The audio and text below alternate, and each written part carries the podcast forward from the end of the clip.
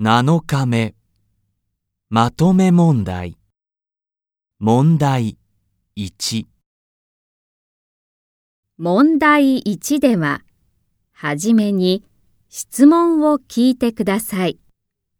それから、話を聞いて、1から4の中から、一番いいものを一つ選んでください。1番、クラスで先生が話しています。学生は何を持って外へ出ますか？今から家事の時の練習をします。アナウンスがあったらみんなで一緒に外へ出ます。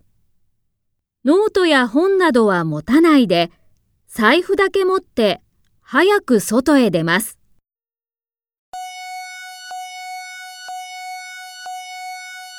家事です。外へ出てください。これは練習です。家事です。外へ出てください。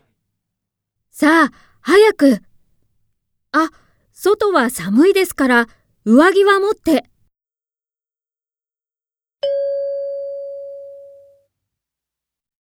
学生は何を持って外へ出ますか？